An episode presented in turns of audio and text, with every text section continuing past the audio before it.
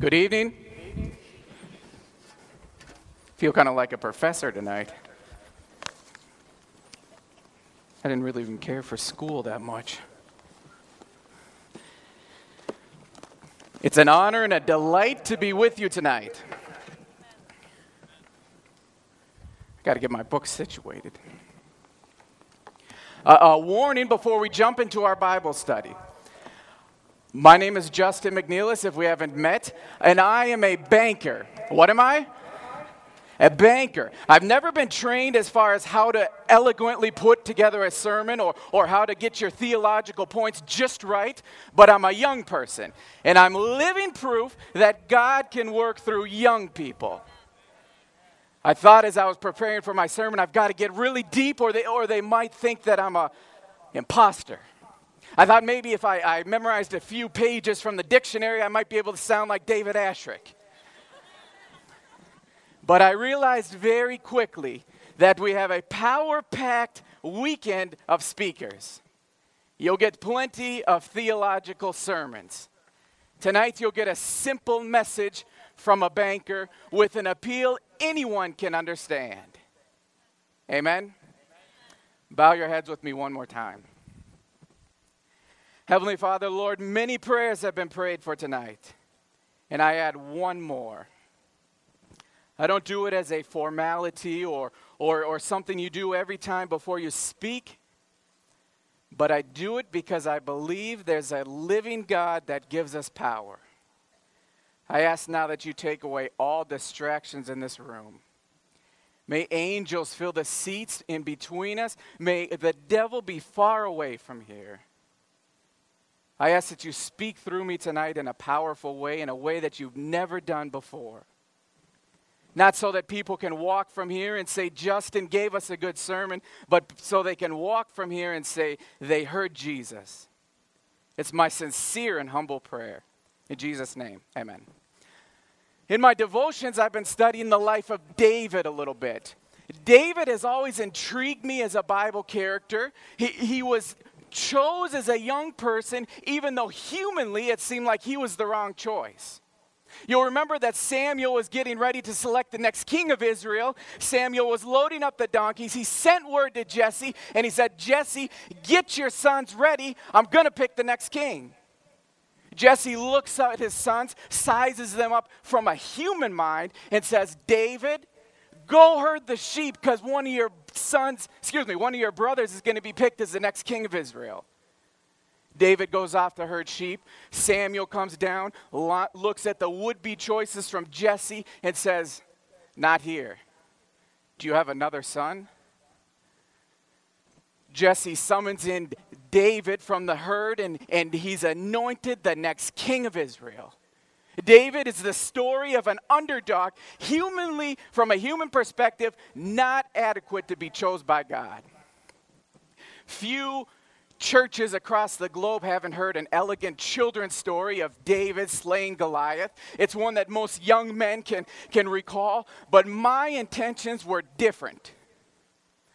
My intentions were this twofold. The first, if David was alive today, what message would he have for me? What message would he have for the president of the generation of youth for Christ? If David was alive today, motive two, what message would he preach to us tonight on opening night if we could ask him? And I think I found my answer. Turn with me in your Bibles to second. I think it's second. We might find out it's first. Second Chronicles I trust you have your Bible tonight. If this is your first time to GYC, I would consider it very unwise to enter a meeting without your Bible. It will be our primary textbook all weekend. If you're joining us via the great ministry of 3ABN, I urge you get up and secure a Bible beside your seat. First Chronicles 28 and verse 1. Did I say Second Chronicles? Turn with me to 1 Chronicles 28 and verse 1. When you get there, say amen. 1 Chronicles 28, verse 1. David assembled all, how many? All the princes of Israel, the princes of the tribes, the captains of the companies that ministered to the king by courses. And the captains over the thousands, the captains over a hundred, the stewards over all the substances and possessions of the king. And as his sons with the officers and with the mighty men and with all the valiant men unto Jerusalem. So David sends out word. He says, Come to this glorious event. The whole Israelites are invited. Clearly, David was going to give a important message. He invites them, Come. We'll learn in just a little bit that David was setting up the success of his successors. David was getting this next generation to be this next generation to, to, that would have the talent and the capacity to do things that David himself could not do. David was getting ready to bring in David's kingdom 2.0. First Chronicles 28, we'll read in the in the, the second verse. Then David the king stood upon his feet and said, Hear me, my brethren and my people. As for me, I had it in my heart to build a house of rest for the ark of covenant of the Lord, for the footstool of our God, and had made ready for the building. David said to all that were gathered, I had it in my heart to build the house. I planned for it. I prepared for it. I prayed for it. I felt, you would even say, it was my purpose to build the house. We read in verse 3 God said unto him, Thou shalt not, thou what? Thou shalt not build the house for my name because thou hast been a man of war and hast shed blood. David said to all that were gathered, It was my purpose to build this house, but God said, No, David, it's not your purpose. You'll wait. The next generation will do it. Read with me in verse 6. David goes on to say in the next couple verses that he was chosen by God. He did incredible things through God, but it just was not his purpose to build the house. First Chronicles 28 and verse 6 it said, He said unto me, Solomon thy son, he shall build my house in my courts, for I have chosen him to be my son, and I will be his father. David says to all those who were gathered, I planned, I prepared, I, it was my intention and my purpose and my focus to build the house. But God came to me and said, No, and, and now he's telling Solomon, This is your purpose to build the house. Friends, I believe if David was able to speak tonight, it would be much along these lines. The setting is very much the same. Many, many people are gathered. Many people are represented here tonight. Generations are within this place. Many countries, they're distracting me. That's part of my message, too. Many countries are represented here tonight. Young people are represented, old people are represented, and from the pages of the Bible, an ancient king makes an appeal to us tonight. 1 Chronicles 28 and verse 6. He said unto me, Solomon thy son, he shall build my house for I have chosen him. Young people, generations before us, they were selected by God. God said to David, You won't finish the work, and God, in His infinite wisdom, has given us a purpose. I want to go out on a limb and tell us that purpose is to be the generation that actually finishes the work. Generations before us, they have tried, they have planned for it, they have prayed for it, they have sincerely and humbly thought it would be their generation, but God, in His infinite mercy and love, said, You're not the generation. God, tonight, through David, I believe, is saying that we are the generation that's going to finish the work. We are the generation that's going to actually do it. God has given us the capacity and talent to do things that they have not been able to do in the, few, in the past. Think of the potency of that message. God tells us to go in, in Matthew 28. You're with me, yes or no? He, you will believe that that was not just for, for pastors or, or church uh, leaders, correct? So that includes everyone that reads that message, God calls them to go.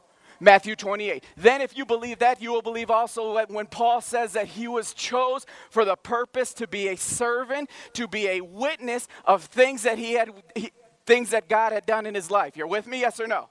He calls you to go. He calls you to, for this purpose to be a servant. And if you believe that, you believe that during that time you are fulfilling Matthew 24 when he says, Go to all the earth and tell everyone that I'm coming soon.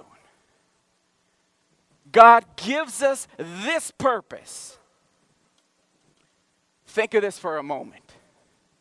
Generations before us, they were unsuccessful generations before us weren't enough. Founders of the Seventh day Adventist Church weren't enough. Heroes that you read about in the Bible weren't enough. Missionaries that you read about far off in another place weren't enough. Pioneers of the church weren't enough. Modern day evangelists aren't enough. Doug Batchelor, Shawn Boonstra, Mark Finley, Justin Kim. You can put any name you want there except for your own, and it's not enough. God needs you. God needs you. And He needs you today. God is calling for an army that takes his purpose seriously and finishes the work. God reaches out tonight with an appeal, an appeal to join an army, an army of young people rightly trained to minister to the world in need. God needs you, and He needs you today. Education, page 262. The heaven appointed purpose of giving the gospel to the world in this generation is the noblest that can appeal to any human being. The heaven appointed purpose of giving the gospel to the world in this generation is the noblest that can appeal to any human being. Generations before us were unsuccessful generations before us, they planned for it, they prepared for it, they prayed for it, but were unsuccessful. Now, it's not to say that, that generations before us were failures, not in the least. God did incredible things through them. But he said to them, just, he said to them, Thou shalt not build the house. And in our case, he said, Thou shalt not finish the work, but he's calling for a generation that could finish the house, and he's calling tonight for a generation that can finish the work. Are you with me, yes or no? First Chronicles 28 and verse 10. David has just laid down this colossal purpose for Solomon. He said, I planned for it, I prepared for it, but I was not the one to finish the work. He says, Solomon, God chose you to do it. He says tonight, God calls us tonight. He says, You are the generation that's going to finish the work. And then in verse 10, we read David's strong appeal Take heed now, for the Lord hath chosen thee to build a house for the sanctuary. Be strong and do it. Be strong and do it. In verse 20, the next few chapters, David goes on to, to kind of prop Solomon, Solomon up, to get him ready, to, to give him the instructions on how it's going to be done. In verse 20, he appeals to him again. Verse 20 says, David said to Solomon his son, Be strong and of good courage, and do it. Fear not, nor be dismayed, for the Lord God, even my God, will be with thee. He will not fail thee, nor forsake thee until thou hast finished all the work. What an appeal. Tonight, he calls to us to be that generation that finishes the work, and then he says, I will be with you, I will not forsake you until all the work is finished. It's interesting to me Solomon's reaction to this. We don't know too much about Solomon at this time. We know that he was a young person at this calling we know that he wasn't necessarily publicly uh, wrestling for the throne. So I kind of picture Solomon as a, a timid person much more reserved and timid than his father. I, I, picture him as kind of being this skinny, maybe not skinny, call him midweight person, kind of in the backgrounds as his father's giving this appeal. And Solomon is charged with this purpose, and he says, How can I do it? Lord, I, I know that you've, you've called me to this purpose, but I am weak. Lord, I understand that you need me, but I feel inadequate.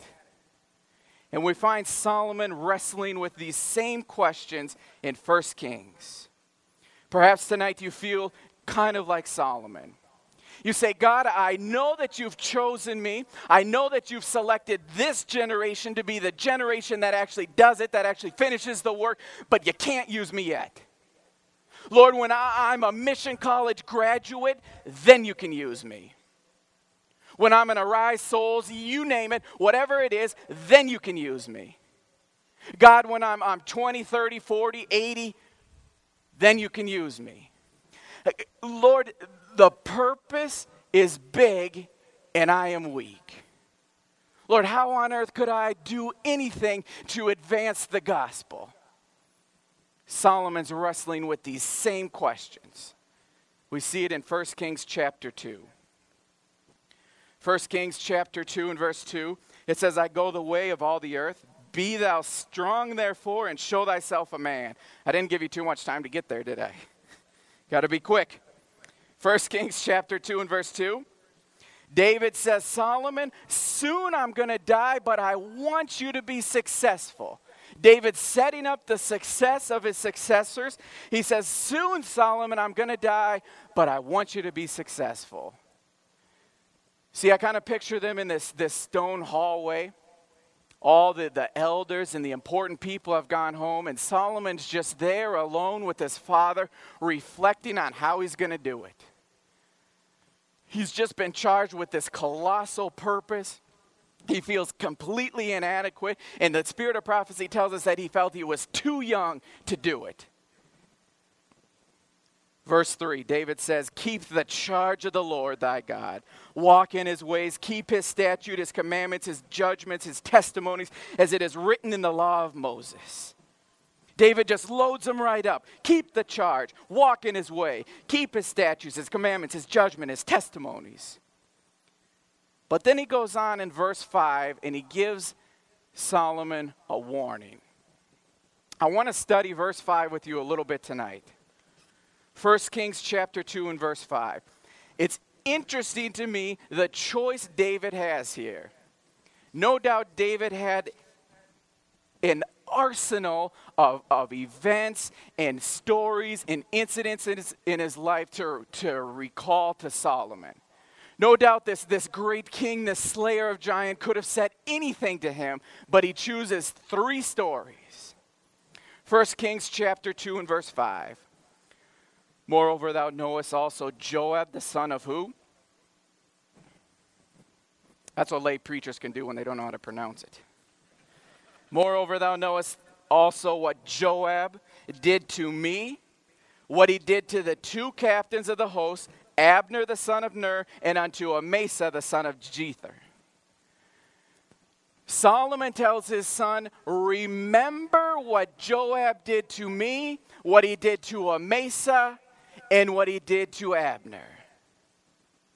Clearly, this was important to David because he says, Remember. He's already translated this message to Solomon before, but he says, There on his deathbed, there as he's trying to make Solomon successful, he says, Remember what Joab did to me, what he did to Amasa, and what he did to Abner. Friends, tonight I'll make an easy assumption. If we have a purpose, by God to finish the work, this message is important to us. If it was important that long ago for David to tell Solomon so that he could complete the temple, it's just as important to us tonight so that we can finish the work. Are you with me, yes or no? Joab, what he did to me, what he did to Amasa, and what he did to Abner. Turn with me to 1 Samuel. 1 Samuel 20 and verse 9. It's interesting to me how Amasa was killed. All these stories are somewhat graphic and gruesome. In the interest of time, we won't go into them in, in that great of detail, but I want to pull out a few points for us tonight. 1 Samuel 20 and verse 9. Are you there? Yes or no? That's not right. Try 2 Samuel. I forewarned you before we got started.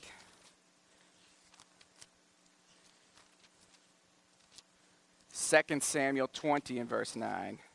That looks better. Joab said to Amasa, Art thou in health, my brother? And Joab took Amasa by the beard with his right hand to kiss him. Amasa didn't expect foul play at all. He came to Joab. He said, How are you doing, my friend? Can I kiss you on the cheek? With the other hand, reaching for a sword to extinguish his life. It's interesting to me that he was deceived with a kiss. Who else in the Bible was deceived with a kiss? Matthew 26 and verse 43, it says, Now he that betrayeth him gave them a sign, saying, Whosoever I shall kiss, that same as he, hold him fast. Judas betrayed Jesus with a kiss. My wife said something interesting to me. Whenever we think of Judas, we think of him as, as kind of the bad guy. You don't hear many new parents introduce their new baby boy as little baby Judas.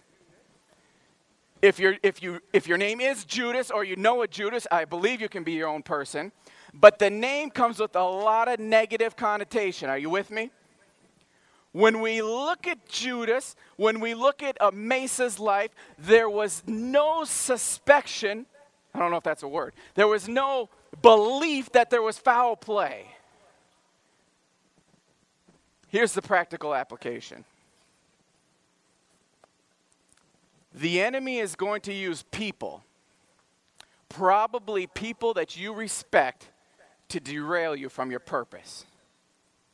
Never, never has there been a more important time for us to be students of the Bible. Never has there been a more important time for us to spend time on our knees praying that God shows us the purpose. Could be a parent that says, don't follow the ministry.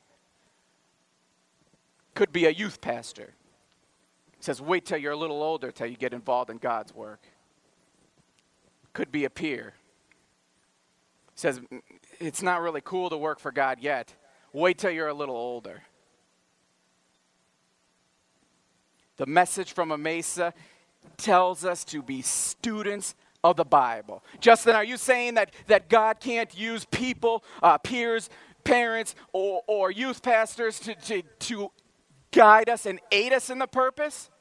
Not at all. If God is using someone, God will use many people in your life to elevate you, to, to carry you, to hold you, to aid you in your purpose. What I am saying is always keep your eyes on God. The second you lower them, you're looking at a human who, at best, their cores are sinful failures. The enemy will use people, probably people you respect in the last day, to derail you from your purpose. David said to his son, Remember Amasa. It's a message that should drive us to our knees.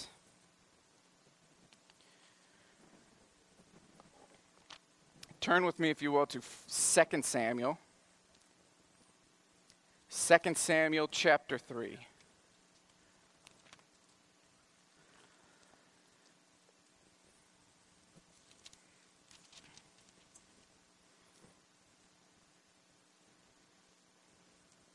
I believe as we study the story of Amasa, it tells us that God is calling for a generation devoted to following Him, what no matter what others are saying about it. A generation so bathed in Bible study and prayer that communication between them and their Heavenly Father is never broken, not even by a friendly encounter. King David finds his son. He says, Remember Amasa, remember Abner. 2 Samuel chapter 3 and verse 1. Now there was a long war between the house of the Saul excuse me, the house of Saul and the house of David. But David waxed stronger and stronger, and the house of Saul waxed weaker and weaker. But then we read in verse 6 it came to pass while there was war between the house of Saul and the house of David that Abner made himself strong for the house of Saul. The Israelites are at war. The North and the South are fighting with each other. Innocent lives are being snubbed out because the Israelites can't get along. David, this big picture thinker, this great ruler of Israel, says enough is enough. Enough young, excuse me, enough people have died, enough innocent people have died. So he sends message to Abner. He says, "Come to my home. I want to meet with you." We pick up the story in verse 20. Abner came to David to Hebron and, and 20 men with him. And David made Abner and the men there a feast. David brings 20, brings Abner in, brings 20 of his men, and says, Come with me, let's get this thing figured out. Enough innocent people have died, we've got to get it figured out. We read of their strategic dinner in verse 21. Abner said unto David, I will arise and go, and will gather all of Israel unto my lord the king, that they may make a legion with thee. So they have this dinner. David says, Enough is enough. Enough innocent people have died. How can the north and the south get along? And Joab says, Okay, king. Or, not Joab. Abner says, Okay, king, I'll go back and I'll get the north on your side. Could you argue that Abner did this only for political clout in the cabinet of David? Maybe. Could you argue that David did this only to get his true love back, Michael? Maybe. But I believe David was a bigger picture thinker. I believe that God knew, excuse me, David knew that the Israelites were hand selected, hand picked by God, and they needed to get along. And then there was Joab. Joab comes back and he's enraged with the king. He says, King, how could you have Abner in your own home and not kill him? Don't you know, King, that Abner stands for everything that we're not? Don't you know, King, that Abner's talking bad about us on the other side? Don't you know, King, that, that Abner is a spy? So Joab calls Abner back. Abner comes back, and, and Joab is there at the gate with a sword in hand and snubs out Abner's life. I want to draw a practical application, but I want to give you a parenthesis first. You didn't get a president that holds back his opinion. You can ask the executive committee, the board. Rarely do you not know where I stand on an issue. You didn't get, also get a, a, a president that only preaches a rah, rah, go team, go sermon. A, a friend and, and, and nice man once said to me, Run your ministry like Jesus. He had the Pharisees on one side and the Sadducees on the other. Close parentheses. How many innocent people will die not knowing Christ because modern day Israelites can't get along? How many people will we neglect in this world because we can't act as one united tribe under God? How many people in your country, in your state, in your city, or on your street will die not knowing a Savior because conservatives and liberals can't get along.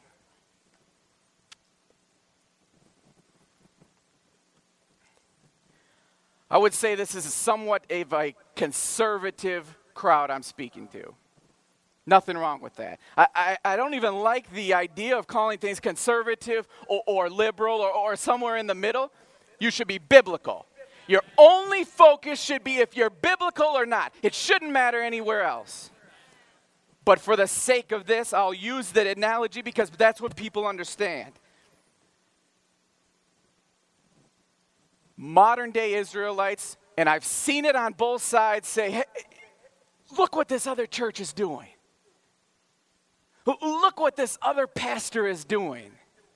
And it stews inside of us. We create dissension in our ranks we forget that our primary focus is to reach souls for the kingdom. We let the battle between the north and the south consume us. Men and women are lost on the spiritual battlefield daily because we cannot get along. The battle of the north and the south distracts us from our purpose. You say, oh, God likes me a little better because I'm a liberal or, or I'm a conservative. God thinks I'm a, I'm a better person for that. I want to read you Acts. Acts 10 and verse 34. I'm going to read from the English Standard Version because I like the way it renders it. Peter opened his mouth and said, Truly I understand that God shows no. How much? No partiality. It doesn't matter if you're the president of the Seventh day Adventist Church or an intern, God shows no partiality. It doesn't matter if you're a young person or an old person, God shows no partiality. It doesn't matter if you're the president of GYC or a first time attendee, God shows no partiality. It doesn't matter if you're a liberal or a conservative, God shows no partiality. You say, Justin, I, I feel just a little holier if I'm a conservative. I, I, I feel a little better, and I, I don't think I can associate with the other side because I'm a little holier because I'm a liberal. Isaiah 65. Isaiah 65 and verse 5 who say, Keep to yourself. Do not come near me, for I am too holy for you. These are a smoke in my nostril, a fire that burns all day. God is calling for a generation. A generation who will say, We will stop focusing on the battle of the north and the south and focus on the outside battle. A generation that says the stakes are too high, the risks are too great, and the purpose too magnificent. We must stop the focus of the north and the south. I ask you, how many are you willing to let die in sin in your neighborhood because of the battle? God is calling it for a generation who treats the other side, whichever you might be on, like David and not like Joab. Joab, excuse me, David comes to Solomon. He says, Remember what Joab did to me, remember what he did to Amasa, and remember what he did to Abner. 2 Samuel and verse 14. Chapter 14. 2 Samuel chapter 14 and verse 2. Are you there? Yes or no? And Joab sent to, are you with me, anyone? Joab sent to, you got it, and fetch thence a wise woman. And said unto her, I pray thee, find thyself to be a mourner, and put on now mourning apparel, and anoint not thyself with oil, but be as a woman that has been a long time mourner eh, of the, the dead. Joab, in his mind, wants to see Absalom come back to the kingdom. I, I, I, think in my mind that if Joab had just asked David straight up, David, can Absalom come back? David would have said, absolutely not. So Joab, in his cunning mind, constructs a plan to bring Joab, Absalom back. He gets this woman, he, he, he puts a plan in her mouth. He, he plants a story there. And the woman goes to David and says, King, my two sons were in a field. They were fighting, and one killed the other. And now, O king, the, the family wants to kill my other son. And, O king, if they do that, my name will vanish forever. O king, if they do that, I'll have nothing left. King, won't you have some pity on me? So David said, Not a hair, I think, on, on his body will be harmed. And then the lady says, King, if there's a little pity in your heart for this man, my son, is there a little pity in your heart for Absalom? Won't you see it fit that Absalom comes back into this kingdom? Absalom's allowed to return. David yields to the force of an external element and he's distracted from his purpose. Patriarchs and prophets said Absalom's crowning act of hypocrisy was designed not only to blind the king, but to establish the confidence of the people and thus lead them on to rebellion against the king who had chosen. I believe Ellen White was speaking about Absalom when she wrote this. One event that happened Patriarchs and Prophets 719. Speaking of David, it says, But as he departed from God and yielded himself to the wicked one, he became for the time the agent of Satan.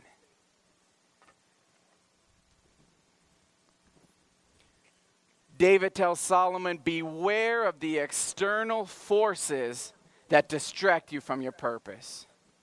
Joab was able to secure the work of this woman and distract David from his purpose.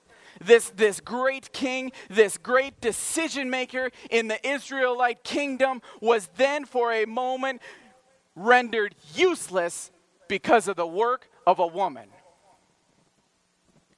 Today, more than ever, the enemy is using external things to distract us from our purpose. Could be dress, could be friendships, could be entertainment, could be any number of things. You know what it could be for you. It could be finances. Incidentally, finances seem to be such a hot topic. And even that, friends, can distract us from our purpose. If we're so concerned about things that, that might come, we're distracted from the people that we could be witnessing to. If you have any questions about this, I strongly recommend you go to Ed Wright's, not Ed Wright, Ed Reid's seminar tomorrow. He's got some of the best stuff I've seen. That was a side note.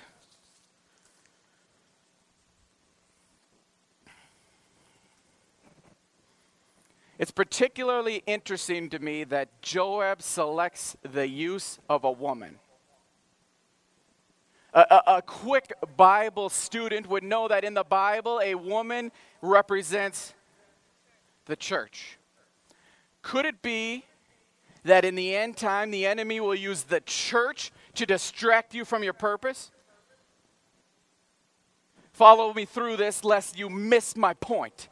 I was traveling this, this summer quite a bit with my wife.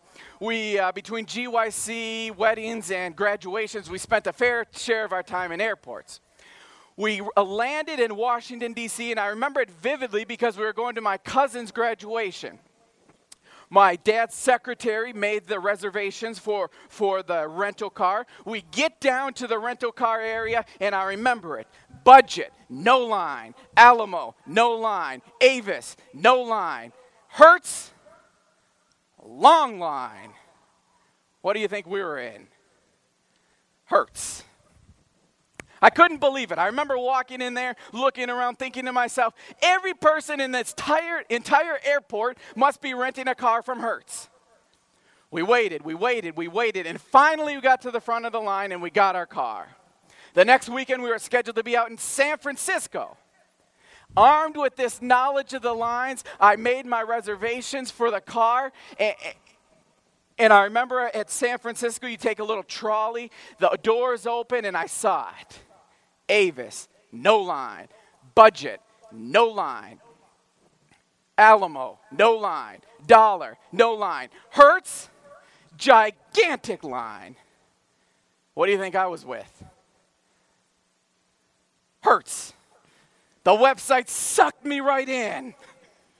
I got in that line, and the whole time I'm thinking to myself, how on earth can everyone be in here wanting to get a car from Hertz? Hertz is a touch more expensive, expensive too. It's a couple dollars a day more. So I'm standing in this line, and I'm honestly thinking, what are these people doing around me? I get to the front. The guy, the older gentleman, calls me to the front. He's, he, I hand him my ID, I hand him my credit card. He does his thing on the computer. He, he gets the packet ready. I sign. He hands me the packet, but then he doesn't let go. And he gets real close to my ear, looks to the left and right to ensure that no one's listening. And he says, It Hertz. We like to take care of our taller brothers as I drove out of the parking lot in a brand new SUV, upgraded at no charge, I knew why I was at Hertz. Brand loyalty. What can they do for me? Me as the consumer, what can they do for me? It's why Israel only flies Northwest Airlines. It's why Luke Not many Sabbaths go by why he doesn't eat a nice bowl of fruity pebbles. Brand loyalty. As I drove that trek from San Francisco all the way over to Weimar, a scary analogy of truth aligned in my mind.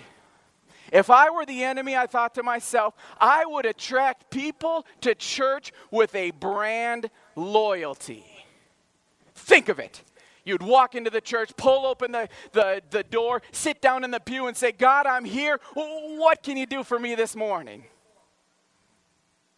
The music, it, it better please me, or I'm out of here. If one person says something to me I don't like, I'll find another church.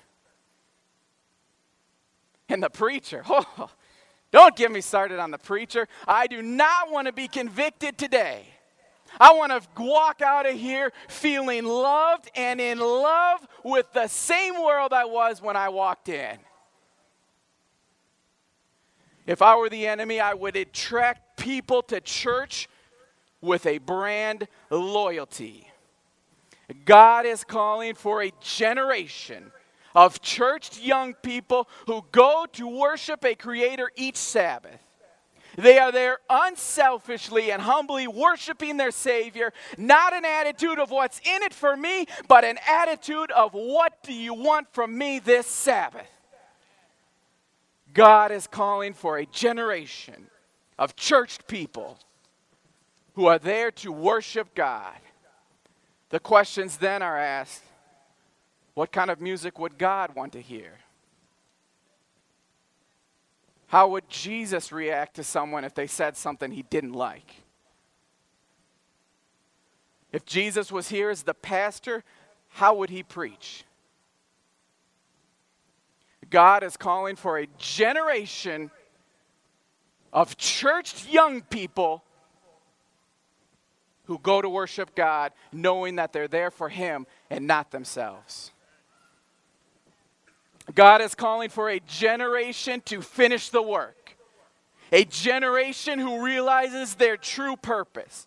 A generation who are bathed in Bible study and prayer. A generation with the strict focus of reaching a world in need. A generation who will let nothing stop them from fulfilling their purpose. Will you join me? This summer, I was at the ASI convention. I was there eating a, a, meal, kind of minding my own business, sawing on a piece of broccoli when the person came to sit next to me. I was kind of, you know, just sawing through this piece of broccoli, eating it, and I looked, and then I, I went back to the broccoli, and then I looked again.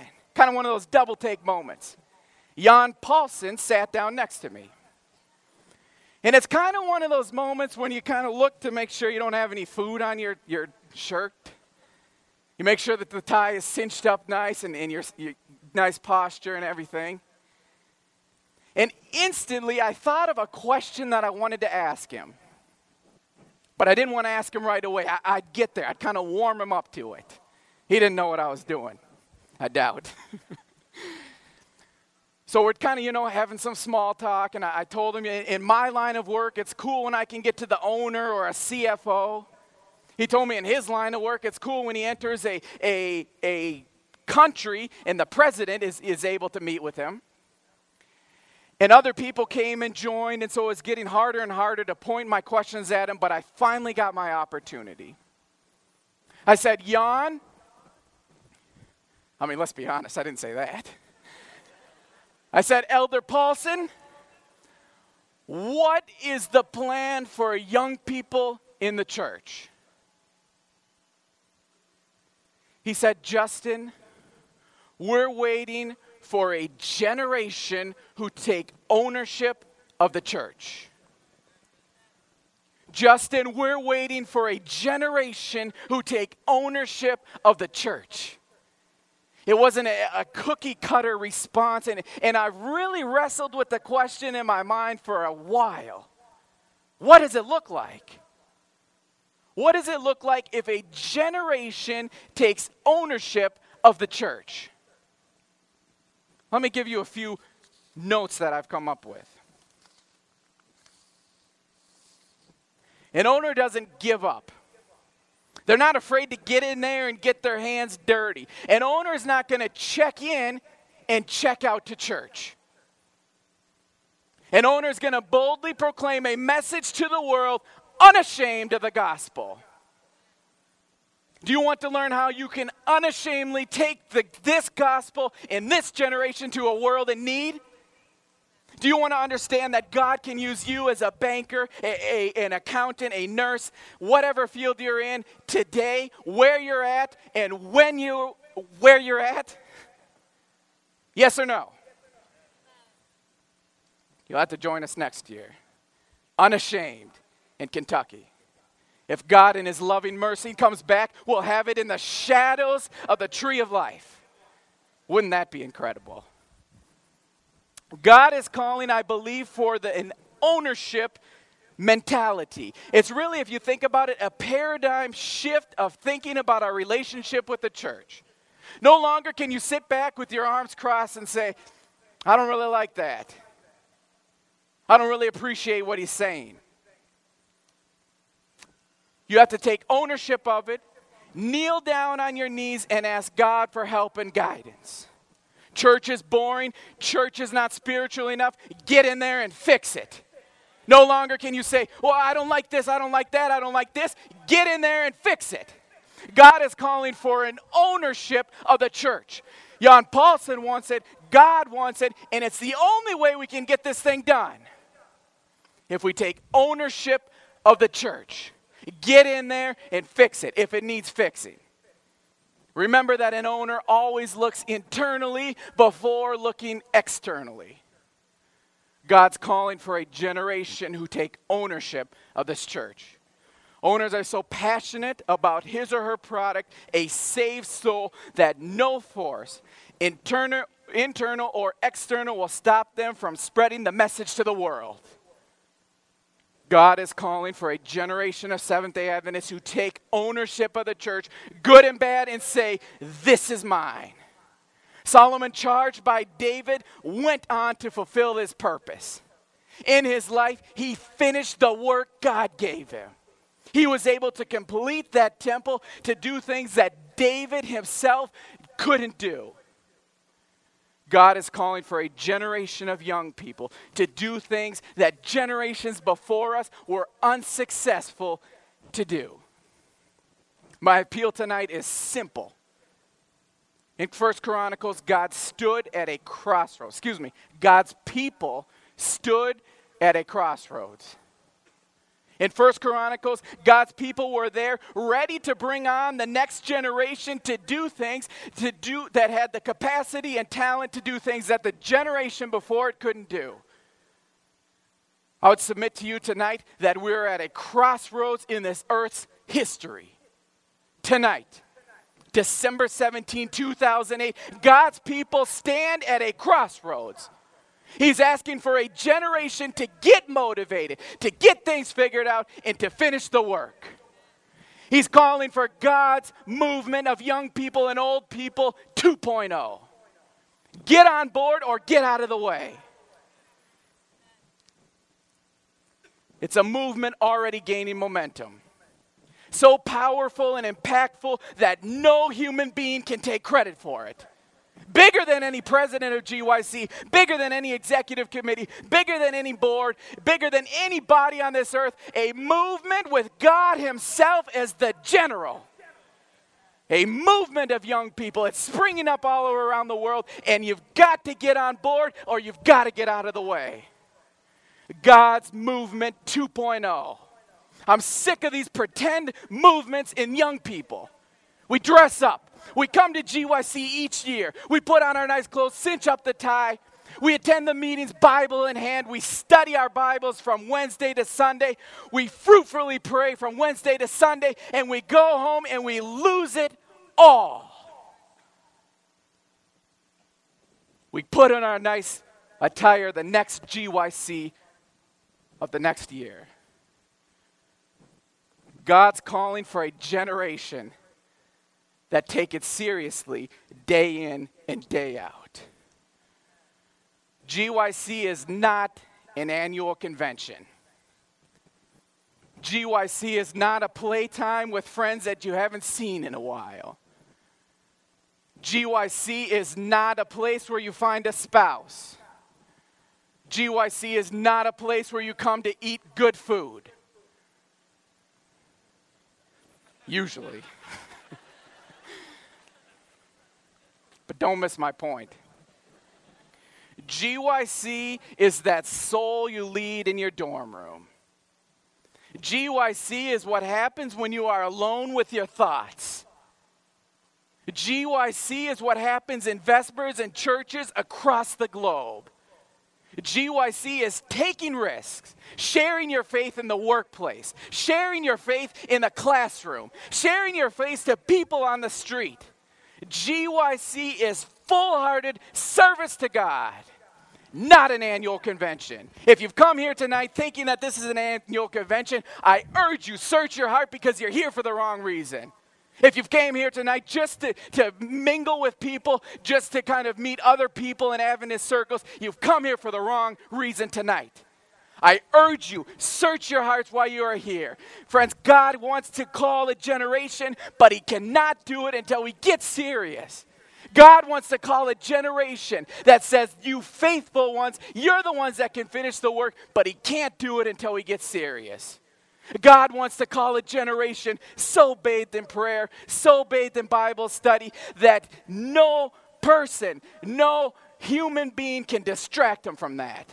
God wants to call a generation so devoted to Him that the battle of the North and the South doesn't affect Him, and souls are won for the kingdom.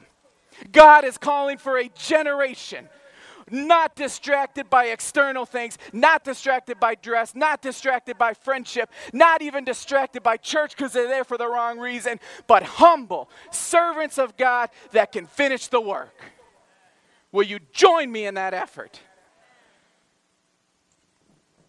For the longest time, I've always thought about myself being in the past tense. I thought about, you know, wouldn't it be cool to, to be one of those founders of the Adventist church? Think of that. To be there in that, that room when people are praying on their knees and they come up with the idea to start the Seventh day Adventist church led by God. I thought to myself, wouldn't it be cool to be there with David, to see this decisive leader in action? Wouldn't it be cool there to cool to be there with Esther, to see her in this, this kingdom where, excuse me, where she comes to the king and boldly proclaims a message to her. I always thought, wouldn't it be cool to be there with Paul, to, to travel the east preaching from city to city with Paul? I've even thought this. Wouldn't it have been cool to be one of the pioneers, one of the founders of the generation of youth for Christ? Wouldn't that have been cool to be in that room as they sat together and prayed? Justin Kim, Israel Ramos, Andrea Oliver, and the rest of them, as they knelt down and prayed, thinking to themselves, God, should we do this or not? But God has saved us for something better. God has saved us for the best part of all. God has saved us to finish the work and usher in his second coming. Never has there been a more exciting time to be alive. Never has there been a more exciting time to be a young person. Never has there been a more exciting time to be involved in God's work. The appeal is simple. The angel of the Lord is writing down the history of this earth. She's getting ready to pen out Revelation, the best part, the last book of Earth's history. The pen is ready. The pages in front of her are blank, and she's going to start writing. And I ask you, what will she write about this generation? What will she write about the generation of youth for Christ? What will she write about you? Let's pray. Heavenly Father, we, we just bow our heads in this humble moment. I believe honestly that you've charged us tonight. That you've given us this great purpose of finishing the work. Never, Lord, has there been a more exciting for us, exciting time for us to be alive. Never has there been a more exciting time for you to use God's young people. And tonight, Lord, we're, we're bowed humbly before you. We're young people who are weak and underqualified. But we understand, Lord, that if we're teamed up with you, we are magnificent and overqualified. Lord, we ask that you come into our lives, that you make us that generation that's ready to finish the work.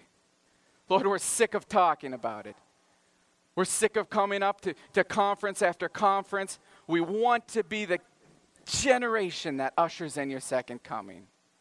We're here to tell you we're ready to be owners of this. We're ready to take this to the next level, but we can only do it with your guidance and your assistance. Lord, thank you for being a God that we can come before and ask anything of. Give us a blessed weekend now as you show us your true purpose.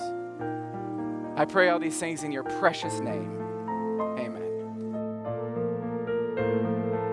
This media was produced by Audioverse for GYC, Generation of Youth for Christ. If you would like to learn more about GYC, please visit www.gycweb.org. Or if you would like to listen to more free online sermons, please visit www.audioverse.org.